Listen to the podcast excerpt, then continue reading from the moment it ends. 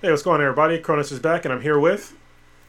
Papa Bear, and this week we're gonna have a quick discussion about the Olympics in general, and we had kind of a conversation offline about it, and I thought it might be something worth making a whole episode of. Hey, it's me, Rasan. I don't know, man. Huge hole in my, you know, Yeah. understanding. My fellow Americans. Papa Bear here. As long as you're whatever you're doing doesn't hurt anyone else, I don't care. Different perspective of what an interesting topic is than I would assume. This is Balance Exchange. Uh, but first, I guess, uh, what you drinking? I am drinking because today is uh, National IPA Day, which is an Indian Pale Ale Day. So I'm drinking uh, Super Cluster by Lagunitas, and it's a it's a pretty good IPA. That you know it's it's very drinkable, even though it's eight percent. But you know, for me, it's drinkable because I drink really strong beers. So yeah, what do you got, man? Uh, so yeah, not doing an IPA because I can't do that right now. So I'm still sticking to my keto, trying to really hit it pretty heavy. I know that it's gonna stop my keto ketone generation because the alcohol is gonna stop it, but Yeah. I'll try to I'll try to t- do a, a two BHB dose day tomorrow and try to get me right back into it. Uh, but I'm gonna start with the black cherry lemonade from Truly. I So ran out of Truly's yesterday. No, sad. Yeah, I showed you showed you the giant box that I got from Costco. Right? It's like oh, so many. that's what I get like all, all the time. I was like, I think I might have a problem. yeah, they, they are so good though. Mm-hmm. Incoming. Over in the dishwasher. I mean, in the washing machine. Oh, nice. Are they Lego? No, it's my headphones. Oh, hope they're waterproof. We'll see how waterproof they really are. Yeah. Yeah. So they're uh like they're the Bose um, free, I think. Yeah, they're pretty good. Um, so like I've had to go through quite a few of the the like sport headphones because I sweat a lot Me when too. I'm PTing, and and these are the first that have lasted more than like maybe a month or two. So I don't know. Maybe they made it through that. Hopefully, yeah. I well, I, what do I have? Well, I, I have a, a couple of sets of Jabra uh, Active Elites, and they last for a long time. But I shower with them, and so um, they last for like maybe six months. So, but I, they're under war- one. They're under warranty. I need to send them back so they can send me a replacement. Um, But yeah, and right now I'm using like a cheapy monoprice pair in the shower because I'm like if these break, I really don't give a fuck because they're like twenty bucks. So Gotcha. Yeah, I just use um, it's really like a Echo Flex, and then I just Bluetooth connect like one of those waterproof speakers and put that in the shower. Well, I do that too, but um, K Mike doesn't like me. Well, she doesn't like listening to the books that I'm listening to when I'm in the shower when she's in bed. So I put the Yeah. headphones in. So, all right, what are you reading? Yeah. Uh, so right now I am reading the new Jim Crow. That's what I thought you were reading. Yeah. Yeah. um, based on just based on the other conversation we were having uh, during the like the pre-show. Um, yeah, author is I'm trying to think of the name. Something Alexander. Michelle Michelle Alexander. Yeah. Um, so, yep, got that going right now, and that's gonna, I think, probably help make me feel more prepared to have that conversation for probably our next episode. I think I'll be done by then. Yeah, it's a it's a really good book, and it's like one of those things. Like, there's a lot of issues in that book that they tackle and facts that I was unaware of r- before reading the book, and I was just like, damn. Well, and there's there's a few like mostly I'm picking up what she's putting down. There's a couple of moments I've been like, well, if you said this earlier, and then you're saying this other argument now, those two can't both work. So I mean, I get that sometimes that's the way logic works, but um, and it could be different for different locations and areas and scenarios. I was like, but if you're making that the rule that you're basing some parts of your book on, like yeah, it's it's going to be a hard thing to keep up with. So Yeah. there's a couple of moments like that, but it's not terrible as far as the logical stuff that goes along with it. Cool. Good. I'm glad you're reading it. Um, my, my book is not heavy at all. It's I'm reading it. it's it's Nolyn by uh, Michael J. Sullivan. I think it just came out on Audible. Uh, he it's the what is it? It's the Rise and Fall series, book one, and he's the same author that did the Riyria Revelation. And I read book one of that, and I read some other books. And then I picked up this book. But I, I need to go back and like finish that series after I finish this one. But I didn't know that when he writes his series, like he writes them all at once, and then he drops them uh, uh, a year after year after year. So if he needs to go back and like you know you know, I guess change things over, over a year, he'll do that. But the whole story's already done, so you don't have to wait like ten years. You know, uh, that's it's pretty cool. Interesting. When you said Nolyn, I, I don't know this story series or the author, but like the first thing that came to mind was like, it's a sports book on Nolan Ryan. Mm-mm. Like that was the first thing that came. out. I was like, that doesn't seem like it'd be in your wheelhouse. Well, it's spelled N O N O L Y N. So Hmm. I used to be a sports guy, but just not so much anymore. Yeah, yeah. Um, all right.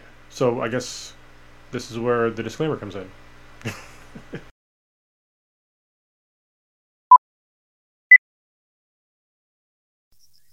So at this point in watching our videos, you may or may not know that I am an active duty United States Marine. And I've been doing this for 20 plus years, so I know that um, it's really important for me to make sure to get this out there. If it's your first time watching this, please stick around and make sure you understand the disclaimer. If you've watched a whole lot of our episodes so far, feel free to go ahead and jump ahead to the new content. Um, so, what I need to talk about today is that I am not authorized and have no way of being approved to speak on behalf of the Marine Corps. So any opinion that I give or any concept that I discuss today is the position and the opinion of just me, myself, just a man who has a bachelor's degree in political science and a master's degree in leadership and organizational management and has spent my whole life looking at government structures and social contracts and how these things are supposed to work, what the philosophies and things behind them are, and read a lot of books on that kind of stuff. And it's definitely one of my personal and key passions. And so when you hear me maybe give a position or a concept on something, that is only my own position. I am not a public affairs officer for the Marine Corps. I am in no way giving what the Marine Corps' official position on anything would be. And honestly, a lot of the topics we're going to cover here, I'm pretty sure the Marine Corps doesn't have a particular position on.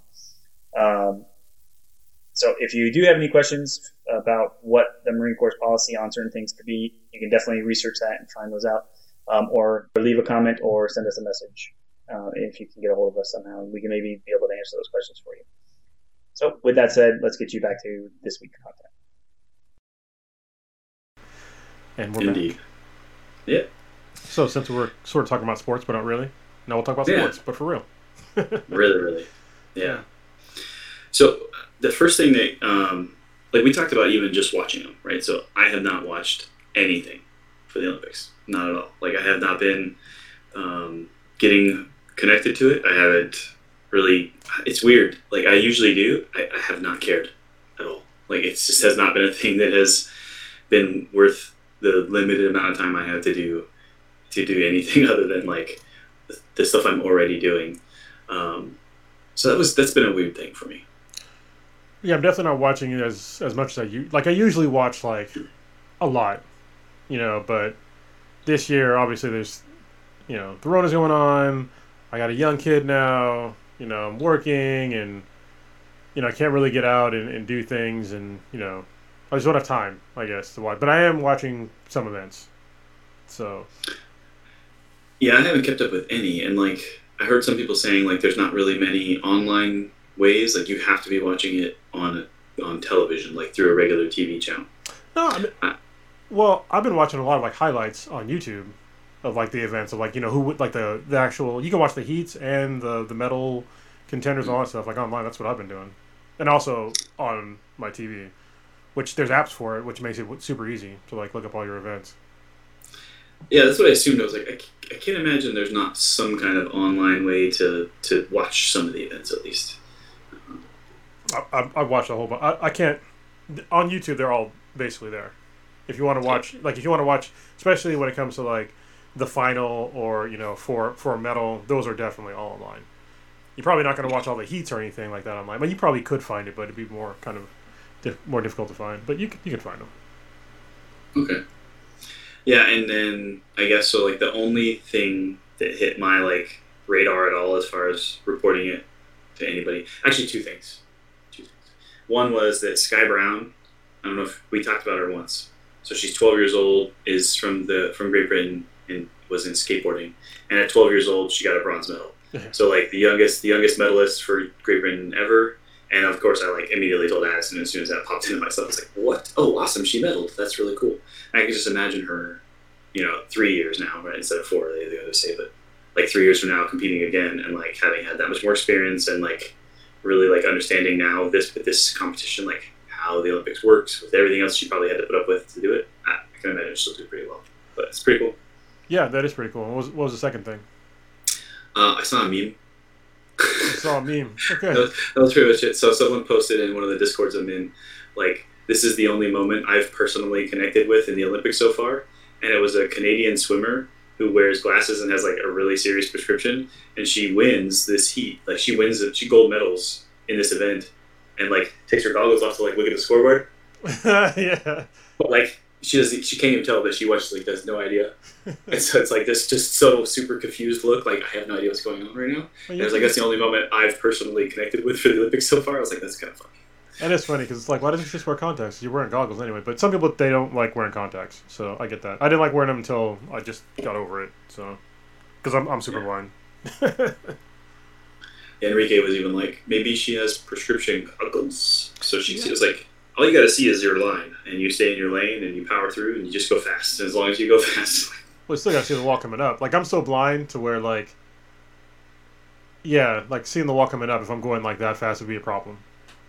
well, I think if, and I, I assume it is at, at that level, right? When I was competing in hurdles, you weren't looking at the hurdle. You were step, step, step, jump, right? You knew your stride at this step because you've measured your distance so perfectly. So she probably knows exactly when she needs to. That was this Yeah, number of strokes, Yeah. this number of kicks. I now kick and turn and push, and uh, there was a wall there. you know, she just knows her stroke that well. I, I would assume at that level, you're at this. It's a rhythm. It's not even a, a thing where I'm really looking anymore. You know, it's funny you brought up like the, the hurdles because uh, Neil deGrasse Tyson was actually breaking down. There was a, I think it was the 400 meter hurdles, and this, I think he was a Norwegian guy. He had a really cool, like almost Viking last name, was like War something. He was pretty dope. And obviously, you know, the American guy, everybody thought that he was going to win. But this other guy, he was like really good. I had no idea. I'm like, he's probably going to lose. And like when he first came out, I was like, damn, this guy's hella fast. And he won, and by a, a decent margin. And then Neil deGrasse Tyson actually looked, put up a photo and is like, the, basically the reason why this guy won is because he went up on his left foot over the first hurdle, and the other guy went up on his right foot on the first hurdle, and the the it, it means that there was a distance of like two and a half meters because the other guy used the the other foot, and the guy actually won by exactly two and a half meters. It's like damn, like that's that's pretty crazy. Uh, yeah. yeah. Name was Karsten Warholm. Warholm. Yeah, that's a pretty dope ass last name. Yeah. Yeah. Yeah, so like that was so my thing was I was doing I was still at a stride for for me where I had to alternate legs. And that was like the, the next goal was to get to a long enough stride between each hurdle to go to it being a three stepper, so you're always going over with the exact same leg. So it sounds like maybe what he did was didn't get his stride perfect on the launch so went over right and then switched, was able to stride out and get left, and that one that one little mistake was enough to Yeah. to be able to win. You know, that's that's some serious because again at that level, it's like that one little thing. That's that's the difference. Yeah, yeah, it's pretty crazy. Um, I was thinking about also with the Olympics, like the people think that like people just in general are getting so much more athletic for the Olympics, but it's actually it's a combination of yes but no, because yes people are getting using they are getting more athletic, like they're being able to work out in different ways to uh, obviously advance whatever specific for, specific sport they're in, but it's also the vast improvements in technology um, that are really making a huge difference. Back in like I forget what Olympics it was. I always forget which one it was, but it was the the Olympics where uh, swimmers were breaking uh, records left and right. Like pretty much all the records fell in like one Olympics, and it, it came down to this this one suit called the laser suit. Is the LZR suit, and it basically made you go through the water faster. And so after that, they banned it. They were like, okay, you can't use the suit anymore because it was like a full body suit that even the dudes are wearing, and it's like every, everything, all the records are broken. So, um, and then also like with the the technology when it comes to um, shoes, just basic footwear with uh, with runners, like the if you took like a if you took an Olympic runner, um, that is like you know super competitive, and then put him in shoes from like the 1950s, it would probably knock like a second off of his time, like at least a second, depending on what event he was in. You know, Yeah, I mean obviously like, yeah, a second depending on yeah the distance you're going because it might be even more if it was further. Yeah. And there, there's like a whole bunch of other things too, of just like the like the clothing and like now and also like how they can um, like with us like we're both wearing Garmin watches, and so we can actually um, we can use like the HRV feature, which is the heart rate variability feature, like when you wake up, and it basically it should be able to tell you like when you're going to when you should rest on a day and when you shouldn't rest on a day, or just use the basic body battery, which is kind of like the same thing, of like knowing you know when you should be at your peak and like when to peak and stuff like that. And they just didn't have those things back in the day. You know, like people just they use like this sort of word of mouth, like willy nilly kind of you know training situation, but nobody really knew when they were actually fucking tired, you know, and shouldn't train. Yeah. I mean, and even just coaching concepts too, right? So we've had enough more years of study and enough, you know, like science being able to analyze the run stride and all these other things and be like, oh, hey, I now have tools to be able to analyze while you run to say, hey, we need to work on this part of your stride, which is really great, but you know, every little tweak we can make to make it that much better. There's these, you know, high speed cameras, like to the point where you can capture like the exact little bits of the movement. So yeah, just that part of training, you couldn't couldn't gather that before. Uh, so I, I totally makes sense to mix it in with the science a little. Yeah, yeah, I'm, I'm definitely enjoying like seeing the advances in technology and people just getting better at you know doing pretty basic things. so Did you see the thing where um, I think it was in the 110 meter sprint where like uh, the one competitor was like he's from Spain I think and he like told the guy who was in front of him and had totally won the race like no keep going like he tapped him on the back like don't stop go because he stopped early thinking that was the end line because he couldn't read the signs or and it was Oh, marked shit. differently than he was used to training. Did you see that one? no, no, I was not aware. Yeah, so it he was. I might have to, or you can look it up. But so he was.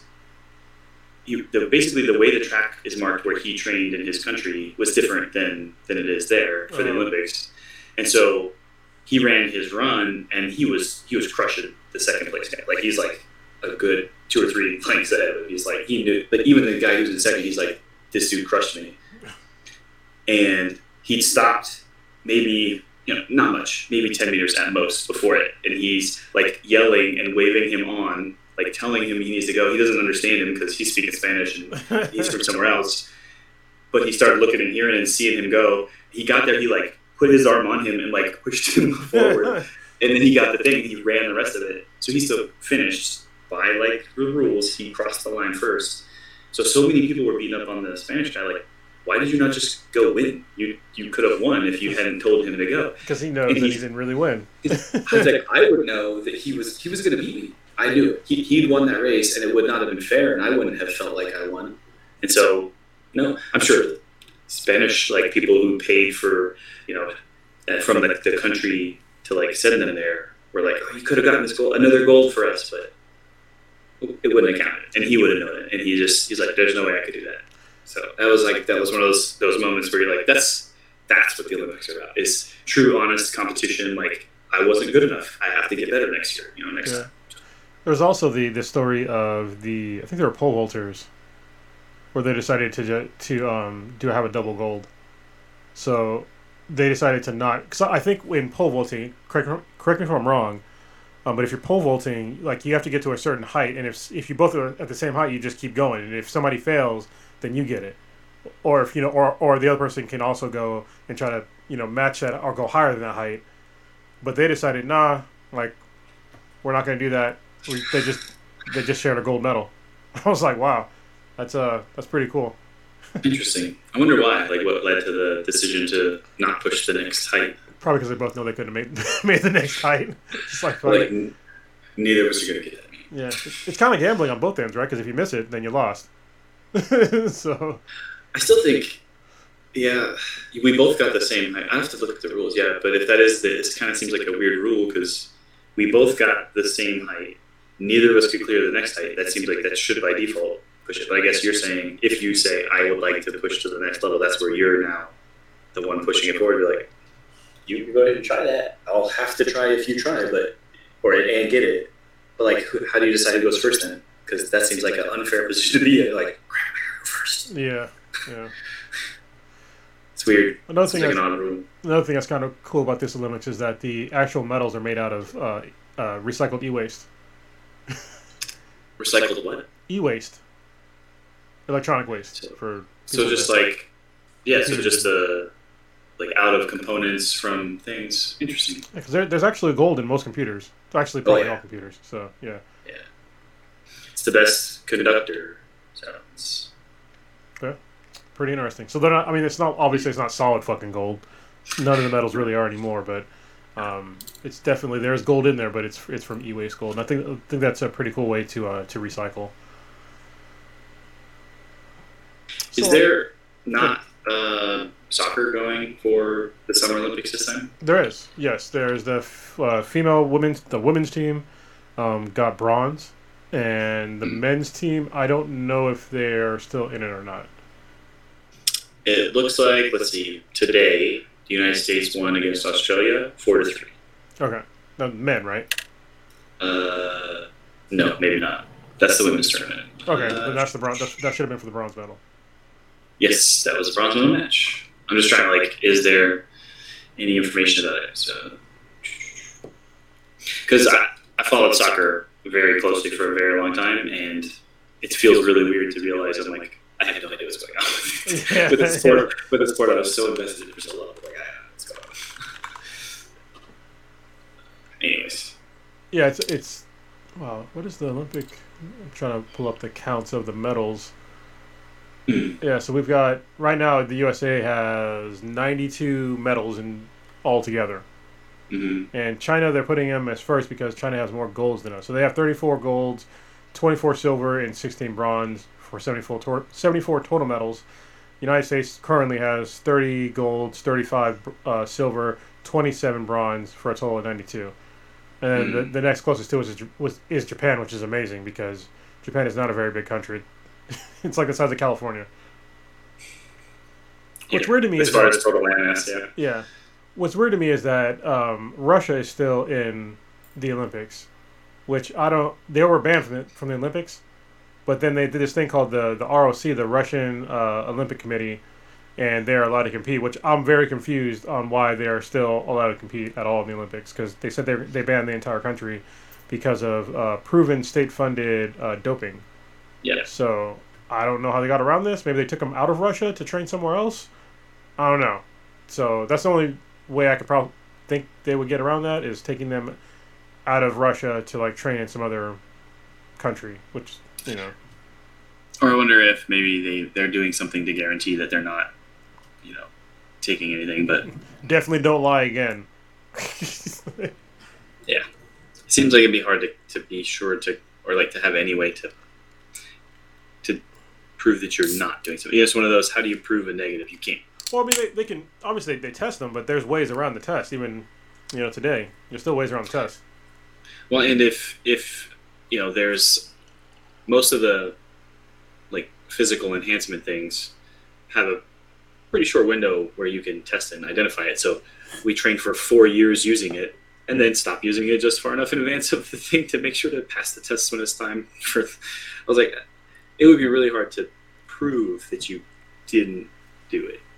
I guess is all I'm saying. Like, Yeah, yeah, it's a it's a messed up situation. So I, I hope that you know Russia gets their their shit together and you know just compete on the same level as everybody else without cheating. So because I mean obviously they have they're they're a really competitive country. So when it comes to the Olympics and you know just general world powers, they're a competitive country.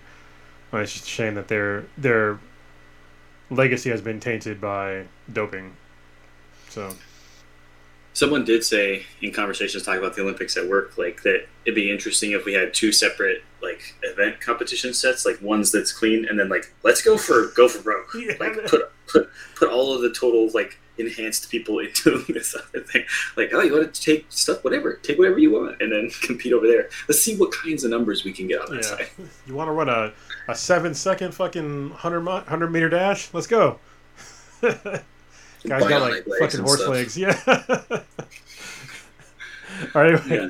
on a serious note, um, so one of the reasons why we actually brought up this uh, this subject, um, I actually had an idea as as I was watching the Olympics. I was drinking a little bit, probably a lot, and I was thinking about the, the the effects of the Olympics on Japan, which we'll get into that a little bit later. But then I was thinking of why why are we still why are we moving around the Olympics around the world every four years in a different host nations, knowing Mhm. that uh, the host nation that uh, does you know does the hosting, they have to build all these new facilities that after the fact they don't most of them don't get used ever again. It's a huge bur- burden on their um, economy, and they're actually not getting um, a lot out of it. So they have to put up all this money to build all these facilities. They get to use them. Yeah, they get some tourism in, obviously, but then after that, the facilities aren't used like at all. If, you- if you look up like um, unused Olympic facilities, you'll see like some really fucked up shit. like Um, I yeah. Here, let me do this. Uh, present now. Uh, tab. Yeah. This search. Ooh, share. Yeah. So I mean, like, all you gotta do is do that, and Yeah. then you see pictures and pictures and pictures, and it it goes to every single one. And the further back you go, it's really interesting actually, because you end up with some cool looking photos of fully overgrown like jungle around structures in it. And you're like, there's an Olympic venue in there somewhere.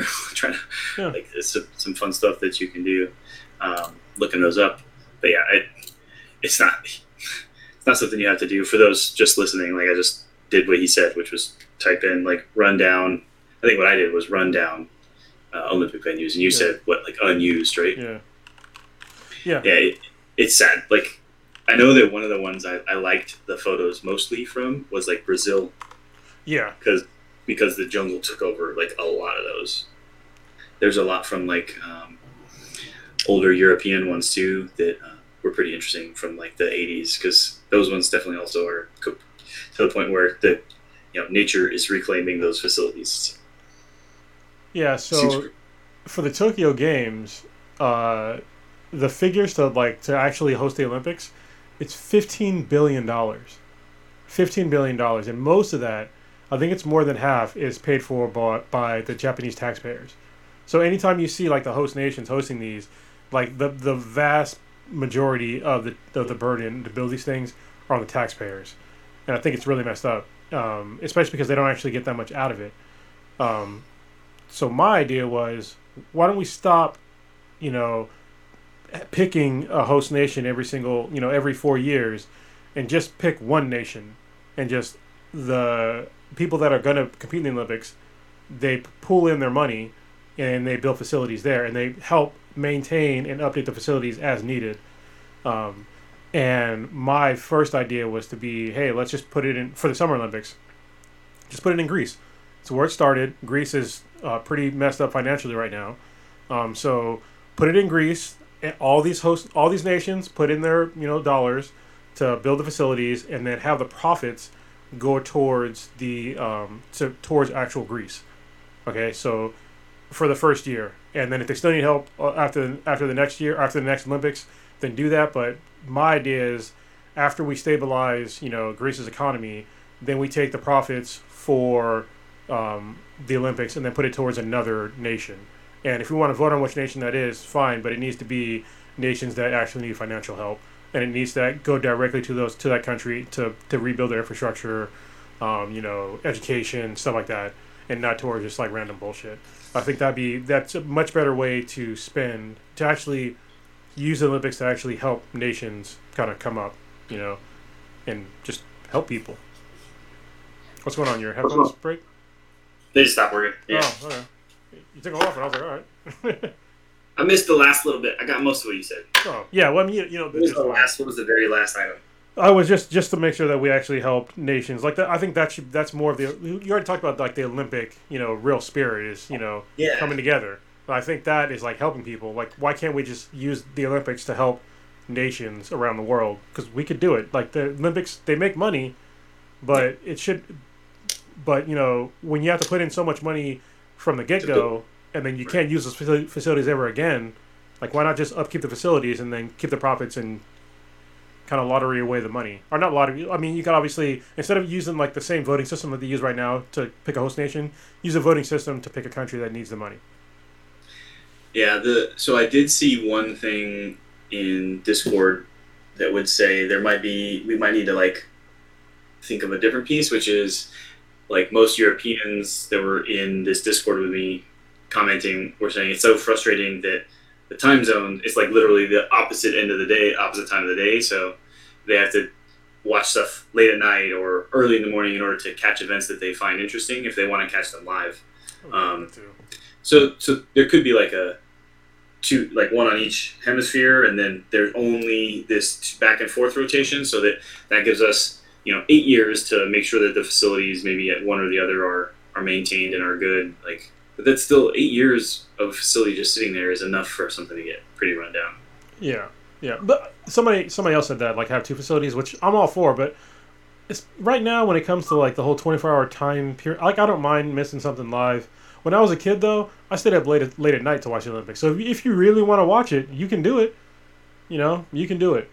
But I think right now it's it's so easy for us to, you know, go online and just and pull it up anyway. So to me, it's Yeah. there's less of an excuse now of like, oh, it's not my time zone. But you know, nothing. I mean, you're in one time zone. There's a world. so yeah, it, if we could do two, be cool. But I'm I'm I'm fine with one because I think it's easier to to maintain one facility or one set of facilities. Yeah, and, and if you think about it, like even just that simple idea of of doing just two, well, yeah, but that's literally twice as much of an expense. So if it were Yeah. saying, oh, instead of two, it's three, you know, each time you add a little bit more, sure, it's a little bit less of an increase, but it's again a whole another one. If we had just had one, um, that could work too. So then maybe to compromise it would be Greece being Summer Olympics since it has that foundation, or maybe the other hemisphere could get the Winter Olympics. So at least, yeah, then this hemisphere during Winter Olympics has to like get up and watch stuff. So Yeah, I'm fine with that. Yeah. Asia, yeah, Asia and Australia, you know, like which kind of is Asia, but um, as far as all those time zones would be could, like, oh man, I have to watch the Olympics from Greece, and the time zones would not work out so great for them. But then Winter Olympics being out there, uh, somewhere in you know the uh, Eastern Hemisphere would be make that work, I guess. Yeah. You notice how both Americans didn't say shit about having it in America? Yeah. So the the issue with doing it here is that then even so when was the last one? It was Atlanta, right? uh, yeah, I think so. Yeah. Yeah. I, I was actually watching it when the bombing went off. That was crazy. Right. Yeah, I heard it. I think I was watching it live too. Yeah. It's crazy. But like it, the issue that I find if we're talking about it being uh, something that's sustainable and that then provides like long term support for it, Winter Olympics there would be a lot of really good locations in the United States, to be honest, um, or Canada. But with Greece being far west on the eastern hemisphere, it kind of almost works for our time zones to be able to still watch. Uh, where it would be very difficult for Asia, and so then I think putting it in Asia makes it then difficult for most of Europe and North America, whereas we're kind of caught in the middle on both of those. Yeah. That's my thought. So I think Japan or Korea would be easy hosts for the Winter Olympics, but Yeah, yeah, or even I mean, I wouldn't have a problem with putting it in. Well, I don't know, because there's like parts of Siberia where it's like you know it's frozen year round, pretty much. So oh, all the yeah, Yeah, Hokkaido and during the winter there's some pretty good runs. I've done I've done snowboarding both both places actually. I was just gonna say I was like, did I? Yeah, both. So I've been snowboarding in Hokkaido and been snowboarding in um, South Korea, and both both are pretty good in the wintertime. Pretty good powder. you know, it'd be really cool though. Just thinking outside the box. If you could have it in Ar- Antarctica, that'd be dope. But there's like no, you'd have to literally build start from scratch there, and I, and I don't. Uh, yeah, probably couldn't be done. I don't even know if it's manageable with the way weather is there during the winter. Like It's so it's so cold. so cold that it's Yeah. like you can actually compete. Yeah. Yeah, it's so cold, but it'd be cool. Like actually, and that's how we started like making Antarctica like a real nation. Supportable. Yeah, and it'd be like a nation that's built upon a coalition of nations. You know what I mean? Like that. Yeah. That's altruism, but it's also very cold. So It's how it is right now. There's nowhere that's technically anyone else's territory in Antarctica. It's all science research that's uh, multinational and like anybody can be anywhere. So it's kind of cool. It's kind of like the moon right now. Technically, the moon is anybody's. But um, you know, thinking outside the box, really good winters and good mountains. New Zealand. do they have? southern parts of New Zealand are like really serious winter mountains. Yeah. Okay, I didn't. I was unaware. That would be Now, do they have facilities for skiing and snowboarding? I have no idea. But I didn't get to go snowboarding in New Zealand. We were there um, in their summertime. So yeah, It's also really. It's it's a small. Well, I don't know. I don't know. I don't know how big New Zealand is off the top of my head. So I'm just worried about like actual space. it would be small, too, something. I'll tell you. Tell you one thing. Probably New Zealand would be like, no, don't want that, because most of the people who are there like love the idea that they are kind of disconnected from Yeah. most of the world. Like we're this small little place, and we just worry about ourselves, and people visit, and it's great, and then they go away. And so the idea of building all these huge facilities, and every year have to deal with that, not every year, but every four years need to deal with that kind of an influx, they probably would not be about it. Like, nope, we're good. Never mind. Yeah, and also like the facilities would pro- kind of mess up their natural um, beauty of the country. It's like uh, when they Yeah. when they filmed Lord of the Rings there. I don't Yeah. know if you knew this, but they had to literally like cut out like grid squares of like where they're gonna build like the buildings and like put them in like a greenhouse. And then when they were done filming, they they tore down all these buildings and then patch by patch they put everything back exactly where it was. That's pretty amazing. Yeah, it was real serious. So we went, we went, and we were going to. One of the things I wanted to go to was go to the site where Edoras was, like where um, the Rohan Kingdom's like seat is, you know. And they built that on that hill, and you could see the mountains all around them. Basically, that kind of like super iconic, looking like New Zealand still uh, scene from Lord of the Rings. But it was going to be like a four-hour drive out there to like stand at a grass spot because there is nothing there Yeah. tear that stuff down just to keep it natural, like you said. To like stand on some hill and be like, "Yep, this is the spot." To then drive all the way back, like, "Oh my god, we'll we'll, we'll go do something else." But it would have been cool. I just I don't don't know how cool. It was like, okay, cool, a grass hill, because th- they were serious about it. The only thing that was ever constructed as one of the sets for the movies that still remains to this day was Hobbiton, and only when they were doing The Hobbit. So when Lord of the Rings was made, they tore everything. They had to tear everything out.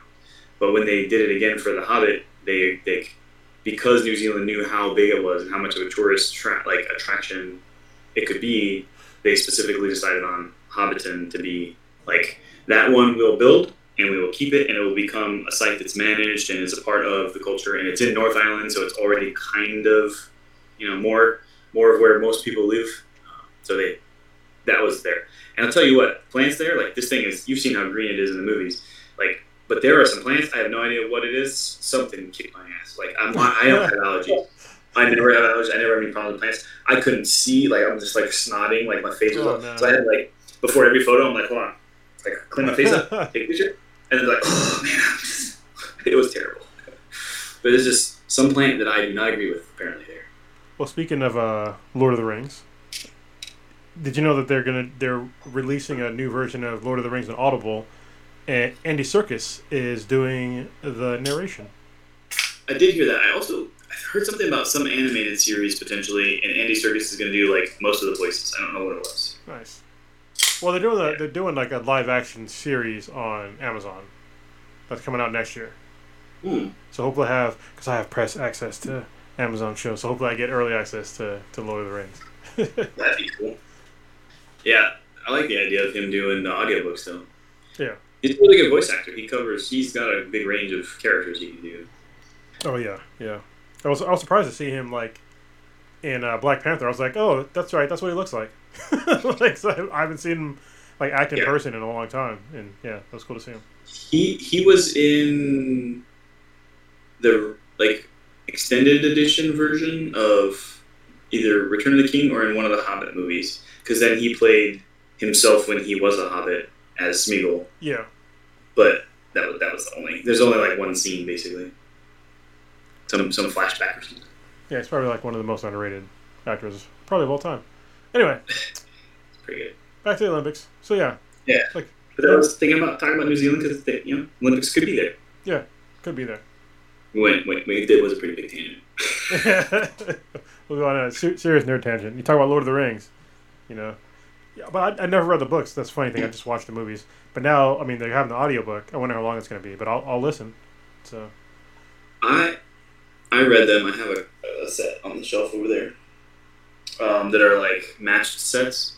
It's like the the Hobbit is in a different color. That's the only only difference. But they all like have similar art graphics and similar covers and similar like actual hard hardbound pieces. So pretty good. I've had them for like 15 years. Wow. They've been around. Yeah. I I like Lord of the Rings, but I have not done um, like I haven't gone in as far as to where like a friend of mine read the Silmarillion. Yeah. Yeah, I can't go that far. It's like reading the Bible in a make believe world that I'm like I, I get it, but it's it's just it's just history and lore. Like I have a hard enough time keeping track of our own history, let alone trying to remember all the details of some fantasy land. So I think it's an interesting idea though, um, having like the Silmarillion, but then like, I feel like if he wrote that first as like his own like thing to like keep track of everything, and then it could like go back on reference material from that, Mhm. you know, because for me it's kind of like almost like a reference book, like you said, or like a Bible. So you can just go back into that and be like, oh yeah, this and that, and like then c- continuing to write his book.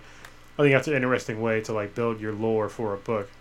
Um, I don't know if, I don't know if, like, authors now do something like that. Maybe they do. I don't know. Cause I'm, I'm not a writer. I wish I could be, but I have ideas. But the whole structure of it is just like, man, it's like it's a lot, you know. Yeah, one of my favorite who I just introduced you to, and you read a little bit of his stuff. He does that. His stuff is definitely all interconnected and has a very. He keeps it keeps it close to the chest for now. I'm sure at some point he'll release his like compendium of what like keeps everything together. So he's tracking like all the interconnected stories and how the Cosmere actually works, or whatever. But Yeah. It sounds like its own Yeah. universe. There's like multiple books based upon the same. Yeah, which I'm, I'm gonna go back and like read the other or listen to the other books. So yeah. Yeah, but yeah, so that, that idea, pretty cool. And, and I do think that's how it started. Most of it was notes and things he wrote in order to create the structure for being able to then, okay, I have all my my background and my concepts. Like he wrote entire languages to be able to then then go in and use it in the bookshelf. Yeah, it's a yeah, lot. pretty, pretty amazing. Like I kind of see how. So I I had an idea for a book for like a long time, and so I got um I forget the name of the program, but I got like a got this program. Scrivener? Yeah, Scrivener. Yeah, Yeah. and so Scrivener Scrivener kind of makes it yeah. easier because you can like reference your things in your notes and shit like that. And so like I was coming up with ideas, and I was just like, ah, I need more time and care. Yeah, it's hard. There's not enough time in the day for the things I want to do. Yeah. Scrivener has been around a long time, so there are a couple of like more modern ones that work pretty too. I think like Campfire Mhm.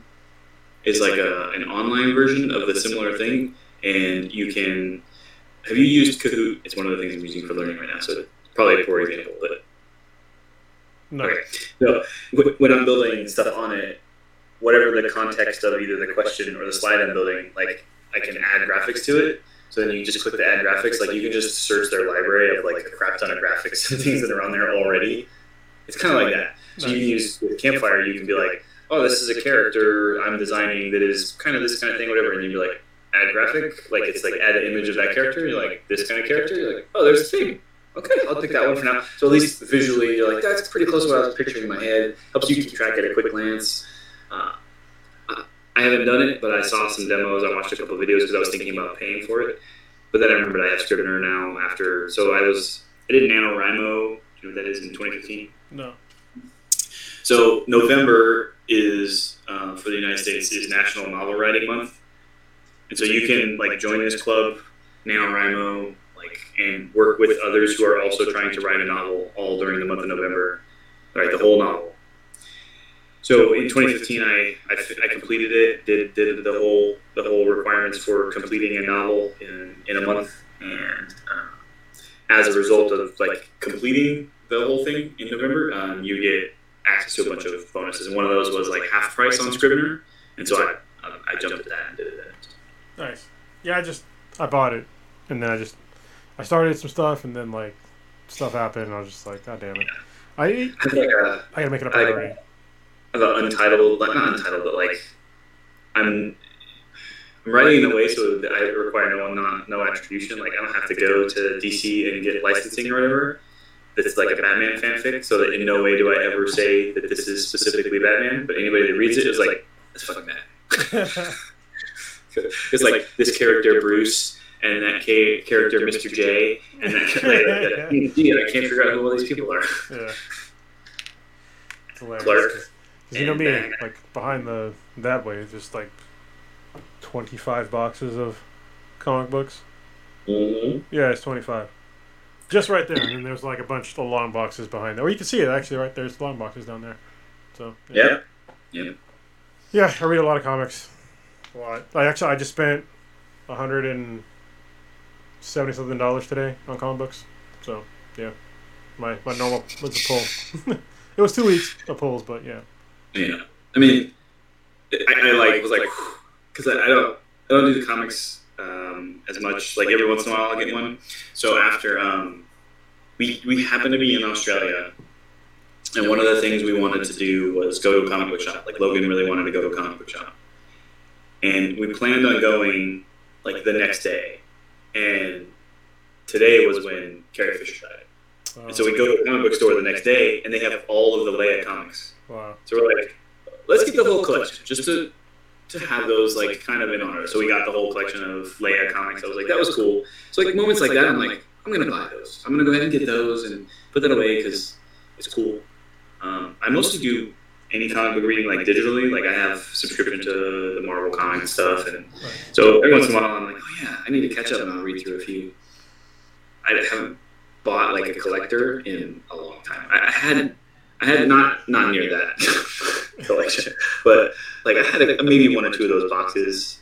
I had tons of like baseball cards and magic cards and those too, and it all got lost when I left home right to join the Marine Corps, and people back home got rid of everything. Yeah, same thing with with me. Like most of mine were lost. Luckily, I got some of them back, but yeah, Yeah. but you can do the adult thing now, which is just to get trade trade paperbacks, which aren't Yeah. worth anything, but you get all of the collections in like one in one book. And Mhm. if I think uh, there's a comic book series called Saga that's from Image Comics, and I highly recommend that to anybody. It's uh, don't don't have your kids read it because on like page three, there's definitely non um, kids material. I'm not going to say what it is, but um, you'll see. It's a really good series, though. It's on hiatus right now, but it's like one of the best comics that I've ever read. Um, if they make it into a series, it'll be better than Star Wars. You can quote me on that. I'm just saying, it's a really good series. Um, but yeah, anyway, Is it sci-fi or superheroes? it's sci-fi. Then, To- total sci-fi. Yeah. gotcha. On sci-fi though, I do have all of the Serenity comic books. I don't have any of those. Nice. Yeah, because Firefly, like, I'm super huge brown coat, so Yeah. it's fun. All right. Back to um, the Olympics. Back to real superheroes. Yeah, because they are basically fucking superheroes. Um, the, the fitness, like, and some of the insane stuff that they could do. Is, There's also another idea that I had besides like the whole, you know, put it in one spot, share profits around the world, help countries out, help people out, you know. Yeah. Olympic spirit. Um, I think they should bring back pancration. Um, I don't know why they stopped pancration. Um, especially given the fact that we have MMA now and it's super popular. Basically, pancration is like the f- the world's first MMA. It's it's almost the same exact skill set of MMA. Um, they even have pancration to this day. They have like uh, actual pancration uh, like leagues where it's basically MMA except you can't punch somebody in the face. You go, you have to use like your palm, which is fine. I don't. If you want to use a palm strike, it's fine. Um, but they need to bring pancration into the Olympics because you have a whole bunch of fighters that know how to fight and Yeah. it's popular. and would be able to do so. And then, then honestly, like the way I there's a, there's a part of like society that looks at MMA a certain way, mostly just because the only venues for MMA style events is through that kind of venue. It doesn't have this outlet that goes into anything that's like more legitimate. There's no beyond this specific arena competitions for that. You know, it's it's the same way people look at like professional wrestling. It's like you're not going to go into something else other than acting because it's all acting anyways. But sorry for those who don't know. Well, Uh, but- it's acting, but also like if I dropped you from ten feet, you know, onto your back, like you you probably wouldn't get up very Yeah. fast. yeah. Well, it's like it's acting, by by very physically fit and skilled people Yeah. like who have a very specific set of skills that they need to do. Yep. So, sort of sidebar. So, talking about wrestling, like professional wrestling, um, where it's it's for theater, it's for like entertainment. Yeah. In high school, uh, we did like a fundraiser for one of our dances or something that was all of like the the student leadership council or whatever pretended to be like characters in the WWF at that time, right? um, we got a full ring. So if you don't know, there's a pretty serious underground wrestling, like uh, amateur wrestling stuff that goes in Portland. Well, Eh, most Oregon, places. anyway. Yeah, but especially up there. Yeah. What do you say? I, said it's in most places, but especially up there because people are fucking weird up there. Let's be honest. uh, but yeah, so we were able to like very easily rent a whole ring and like everything. Like yeah, we got all kinds of. Like you can rent this stuff. cool. So we rented it. We all practiced and like we did all of this stuff because we were 17, 18 years old or whatever. So you can do it. And then, then like like eh, I'm good. Move on the next day. But like yeah, there's no joke. Coming off the top rope, landing on that thing, even though it's squishy, it's got springs, it does all this. It, it still hurts. Like Yeah. there's no not having that hurt. So you're still putting your body on the line, but like the the drama, the story that all goes along with it, that's all planned and prepared. Oh yeah, but that's when you're a kid. That's that's what makes it more enjoyable. You know what I mean? Yeah. it is entertaining, Yeah. without a doubt. Um, but yeah, so for for a lot of people, the the MMA stuff, like without it having a more like world viewed like place to go, it, it does kind of still stay in this niche of people who specifically like MMA. But if Pancration was back in it, now it's like you could go from that, win a certain thing, and like maybe if you're a competitor in the MMA, a certain number of slots at the end of each overall season or whatever it is MMA is running could then go towards like world competitions for being able to get into pancration to go to the Olympics. Because that's how a lot of sports are. Like if you're competing on a professional level in, in like an entertainment side of sports, then you get it pretty much immediately get into the the qualifiers, you know, to be able to then go into the Olympics and do it. So Yeah, I think it's yeah, it's just it's a long time overdue. I mean, we've had you know the UFC since like the late '90s, and you know they, they have all this attention, but it's also it's attached to like what you're saying. It's attached to like a whole um, kind of subculture of people that are. Some some of them are. And don't get me wrong. I'm an MMA fan. Obviously, I'm a I'm a jiu-jitsu guy, so I do combat sports, so I get it. But there's like a subsection of the of the fans and people that are running these organizations that are they're kind of shitty, you know, they're kind of shitty people. And I, I think it'd be cool to like legitimize it by like having a professional organization that's not you know based upon some shitty weirdness, um, and like have them you know compete and like win a, a medal for their country. Yeah. that'd be cool. That'd be pretty cool. So, being someone you know who spent a lot of years doing martial arts stuff, so the the no fist strikes to the face, right? Palm strikes only. Who does that actually protect more, the person striking or the person being struck? Um, both actually. Yeah, 'cause there's, yeah. there's a lot of damage that goes into closing your hand and getting hit Yeah. when hitting with your palm. Like, still does a pretty dang good amount of damage to the person you're hitting, but so much less to your own hands. To me, it's the striker that is most protected, but like by removing that as a thing, like you're not allowed to. Okay, cool. That means I'm not going to break my hands on someone's face. Uh, I could still do a pretty good amount of damage. It, it, and what you're going for most of the time with the hand strike, right, is to open something else or create room for it. Because th- there's room for hand strikes being the final thing, especially in certain sports. But like in a pancration style or like a full open stuff, like, to me, at least my history of it, those aren't usually the things that end up winning that kind of a fight. Well, so yes, for most people. So I think one of the main things when it comes to like open hand strikes is that it it it, it significantly lessens the chance of a cut being uh, on somebody's face when you hit them with open hand. Um, and that's what most people are worried about seeing is blood because people have a problem with blood, which I get it, you know.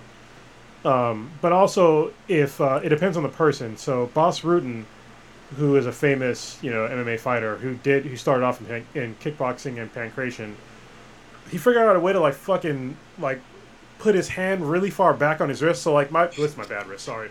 So my wrist goes back like this far, okay, and so like I can hit you like here. It goes back a decent amount, but his can go back like way far. It goes back to like here, and so when he when he hits somebody, it's like getting punched with his with your with his wrist, and he can basically throw a jab like with his with his palm, and so he would just he would just wrecking dudes with just like palm strikes, and it was just like man, and so he would like he would use the palm strikes to open them up to like make them put their hands up because usually in you know pancration it's, you get a palm strike it's like it's not it hurts but it's not a big deal but when you Yeah. when he was blasting people with like a hook and a fucking palm strike they put their hands up and then he would immediately dig for that um for the liver shot and that's Yeah. what he was famous for was liver shot and it was just like yeah him just that one single thing of like being able to pull your your hand back far enough to like expose more of like the the hard part of your palm of like your wrist These bones rather than these bones. yeah, yeah. It's like it was a game changer for like for him. So he, he found a lot of success in, in palm strikes. So, so like his wrist did sort of like what my thumb does, Yes, which is the- the double. back thing. You're like, what the heck is happening? Yeah, it, just, it bends like almost all the way back to, to the base behind it. Yeah. That is like a weird genetic thing. 'cause I know people like that that have like that. I my that's it. That's all I got. Doesn't yeah, it doesn't go back. It's totally just something with the way the tendons are. Totally genetic. Yeah, But I can also like crack my knuckle on my thumb like all the time. Like clean my thumb, man. It, it's weird. that might be going back to previous episodes, just us, be, us being old. Yeah. Well, I, I've been able to do that since I was like probably thirteen. yeah. Oh, okay. Maybe that's not an old thing. Maybe that's just a you thing. So let's see. What else about the Olympics? What is he?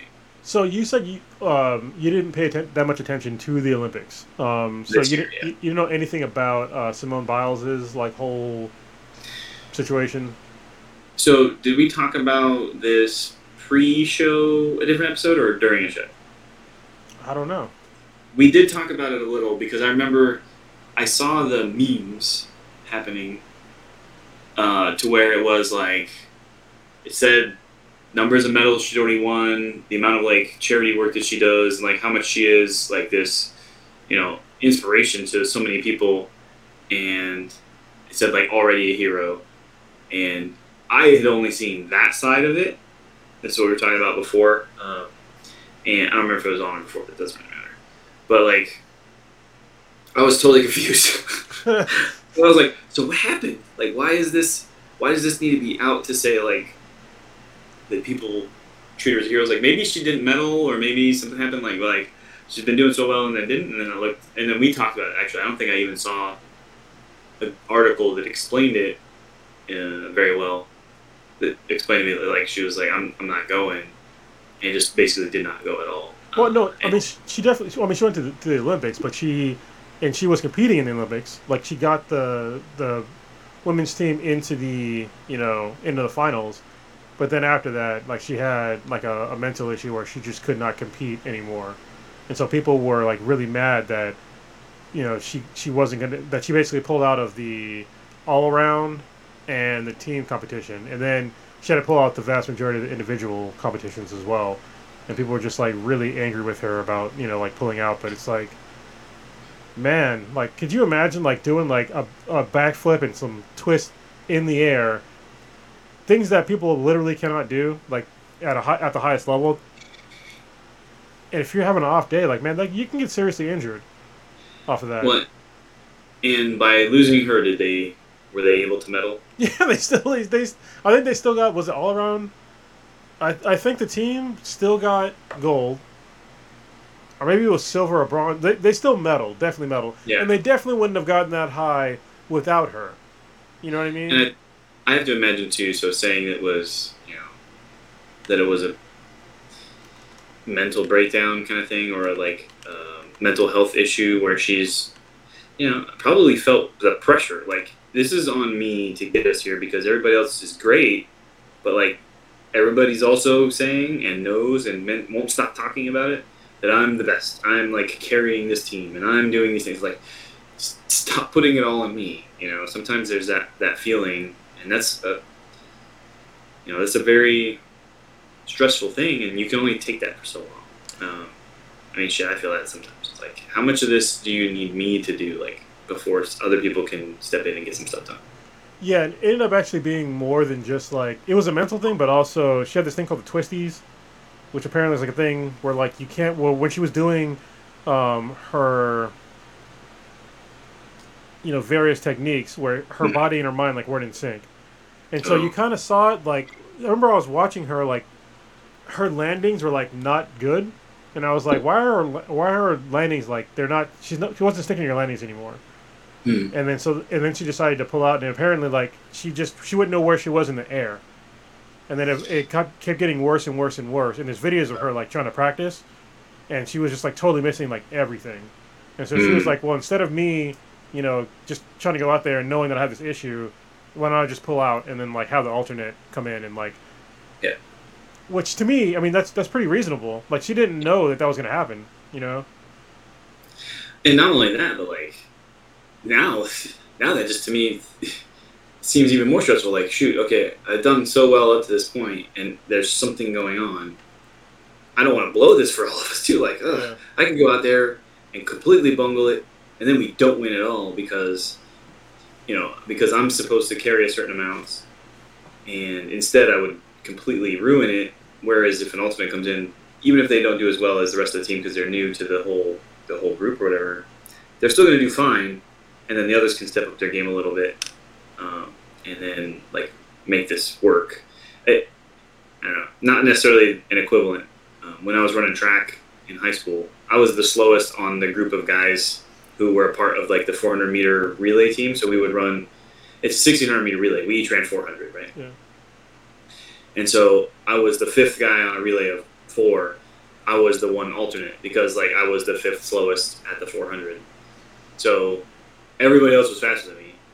And then our fastest guy like tore his ankle like the week before district meets. You're like, yeah there's no way we're gonna win. Like we're not winning because you were the fastest and I'm the slowest. So now I have to run it instead of you. So there's no way we win at districts. And we still won districts because I still ran okay, but then every single other dude on the team Pulled it up. like just stepped it up a little bit more, not even knowing that they had that kind of speed. And each of us put out our best time, which was enough to make up for losing our fastest guy. And it's like that's probably what she pictured happening. She's like, I'm gonna totally blow this up. Like he can't go out and run with a broken ankle or whatever. Same as her. She's like, I'm n- not functional right now, so I have to be the bigger person and be the better teammate and say I'm not going to compete. Let someone else get in because I'm going to probably make make this bigger. And that, like, I can imagine. So the mental health part of it is probably more about that. Then now that I understand better about it, which is like I'm freaking out about how everybody's going to look at it and how everybody's going to feel, and, and she doesn't even care about us and the rest of people, like her team, who she's been working with for those years. God, that's that's got to be rough. Yeah, yeah, it was. And yeah, people. I mean, they all stepped up. I mean, they, they got silver. I just looked it up. They, they got the silver Okay. medal instead of instead of the gold. Oh no, you know. But also, you know, uh, Suni Lee, like she stepped up for the all around, and she ended up getting the gold for the all around. And then, uh, on the individual events, you know, uh, Simone Biles came back and did the uh, did the balance beam. She got bronze. So she still medaled, you know. And, and I think there was somebody else that that ended up medaling too. That got a gold. A few others, but it's like people just like were shitting on her like constant. I'm like, dude, can you imagine being like, she's got 27 gold medals, 27 gold medals. How many do you have out there? Sorry, uh, what's this now? that's that's amazing. She's literally the greatest of all time as Yeah. as a uh, as a gymnast, and people were just like, oh well, she's a quitter. No, she's not a quitter. And then they were bringing up uh, Kerri. Um, oh, what the hell was her name? The poor girl that broke her ankle and kept running. I I know. remember watching it too. I can't think now. Uh, yeah, I can't remember her goddamn name. like I've heard it, but I don't remember. I think it was, Did uh, what event did you say she went in and did on the individuals? uh, the balance beam. Balance beam. Okay. Oh, so Car- I'm sorry, Yeah. Car- Kerri Strug. That was the uh, the, the girl's Strug. name, and she broke her ankle, and they made her run the vault two times, even though they already got the medal, and she ended up, uh, you know, that was the end of her career at 18 years old. Because she decided, because they made her run this thing, and like, oh yeah, look how brave she was. She did it for the team, but it's like, but she ruined her career Yeah. at 18 years old to like And they could've satisfy you. yeah, it's like they already had the medal. Yeah. So I was thinking balance beam. So balance beam, and then I was thinking when you said it, I thought pommel horse. That's But- nice. Yeah. Yeah, so it's like the, the, either way though, those would be ones where you don't have to go upside down quite so much, which probably helps with her thing. She probably tried it a few times. Like, okay, when I do this event that I, you know, can do, I don't end up with as much of the you said it was twisties or whatever. Like, I don't get so out of sync with what's going on right now. So maybe I can still compete now. And she probably expected to get better than bronze if she wasn't still having whatever was going on. So Yeah. Well, I think it's uh, for a lot of people. I think that that are not athletes. Um, there's times like in your athletic career because um, you know both of us are still athletes. We're just aging athletes. And there's times where like even when we're young, like your body is just like you're not in a place to where you can compete at 100. percent You know. Yeah. So even at you know even at a shitty level, like you know, like I just I can't compete, and it happened to her during, during the Olympics, and I, I don't feel bad for her at all. Like you know. Well, I, I, I feel bad for the hate that she's getting, but yeah, I, I, I'm, I feel good that she decided to pull out and be like, hey, I, I just can't do it now. Yeah, someone else, and it, imagine this too. That means she's probably at a point where this is the last one. This was the last Olympics for her. She's probably old enough. She's like, ah, I'm probably done with this. Yeah. So to, she's gonna feel like have to deal with that personally, regardless of whatever else says. Everybody's gonna stop talking about it after a little while. She's still gonna remember. She's like, it sucks that I couldn't finish strong like I hoped to. Something happened, whatever it was. I'm sure she'll figure out what the medical reason for it is, and if she doesn't have to compete anymore, it won't matter because it only happens when she's doing that high level competition to, to spin like that. It just sucks. Like I'm sure she would have loved to have not had that happen and been able to finish this Olympics and be like the last one and wave her farewells and like not stop competing. But yeah, that sucks. Well, it does suck, but it also one thing that's that's really cool um, is that she still inspired like a whole Yeah. generation of, of kids. Like my my daughter, it was basically the fucking Simone Biles show. Like when she talks about the Olympics, she wants to watch Simone Biles. I'm like, all right. And then when she you know pulled out, she was like, ah, you know, I don't really want to watch anymore. yeah, I'm just like, God damn it. But, but now she's like, now she wants to do handstands and, you know, all this other kinds of things. So I'm like, it's cool. Like, you inspire at least my daughter, you know, so, and I'm sure she's inspired probably thousands or, or millions of kids to uh, at least look into gymnastics. You know, I, th- I think that, to me, that's worth more than any medal. Yep. So, without a doubt. Yeah, to say when like I was still pretty young, my first major injury that takes you out for a while. I tore my shoulder pretty bad, and for six months or so, you know, you're like in a sling and can't move anything. And you're like, I'm not doing anything. I can't can't do martial arts training. I can't go play football with the rest of the Marines. I can't do a PFT or I don't think even had CFTs back then. So I couldn't run my PFTs. Like it wasn't nothing. Like like can you do crunches? No. Like every movement yeah. hurts my shoulder. I need to just not do anything. So the doctor and physical therapy and all the other stuff for six months. It's it's painful. And at that point, if someone had been like, "Why aren't you competing? You're not a real Marine," it's like, Yeah, what the fuck? "Come on, Yeah. I'm, I'm injured right now." And that's you know, and there's a line between it. People will try to push it. And you know how Marines are. Yeah. But like, when you are actually honestly injured, you have to understand that. And I think most good leaders do, and that's saying most people who are good people would understand her being honestly injured at this point too, whether you can see it or not, doesn't change that fact. So Yeah. Yeah. So, anyway. because uh, even even the twisties you talk about like we talk about mental health issue like stress and whatever else I, I could have been honestly fine with that. Like this is whatever's going on if you know you're not going to compete cool. But like i'm assuming it's probably like an inner ear or or some other balancing thing which is a huge part of gymnastics. And just because you see the injury people act that way. Like some physician somewhere is probably gonna be like oh yeah no you should not compete right now. Well, I think that most Americans, or just people, uh, probably mainly Americans, that they don't understand that, you know, just because you can't see an injury doesn't mean somebody isn't doesn't have an injury. And when, especially when it comes to like mental health issues, like we have a serious issue with mental health in America, and we see it all the time. You know what I mean? Like, look at the people, like the vast majority of people that are homeless. Look at the rising rates of, uh, you know, like mass shootings, shit like that. Like we we obviously have mental health issues in America, but people are just like, nah, fuck them. Like they don't have a real problem. That's not the problem. And it's just like, well, we need to address these issues and like actually take it seriously. And I think this is like kind of a perfect example of like people just not really giving a fuck about somebody's actual well being. Just that, oh, just entertain me. It's like no, like that. She's not there to entertain you. Like that's not, that's not her job. It, it could be even broader as a concept too. We have like a rehabilitation issue, right? So Yeah. that ties us to later topics where realistically several of these things are the same concept. We have a difficult time as a society understanding that there are things that people have going on that can in the long term be solved, but we have to put effort into it, right? And we have to understand it and work with it. And instead what we'll do is just put it away, right? Yeah, and that's. But those issues, like if you just put things in a box, like you Yeah, never yeah, open the box, like the box either gets bigger or eventually explodes. So Yeah, and I mean, I'm sure. I I don't know about you. I, I'm guilty of it. Like I have plenty of things I know I've put inside my box and just oh put away and go on with my day without needing to worry about it.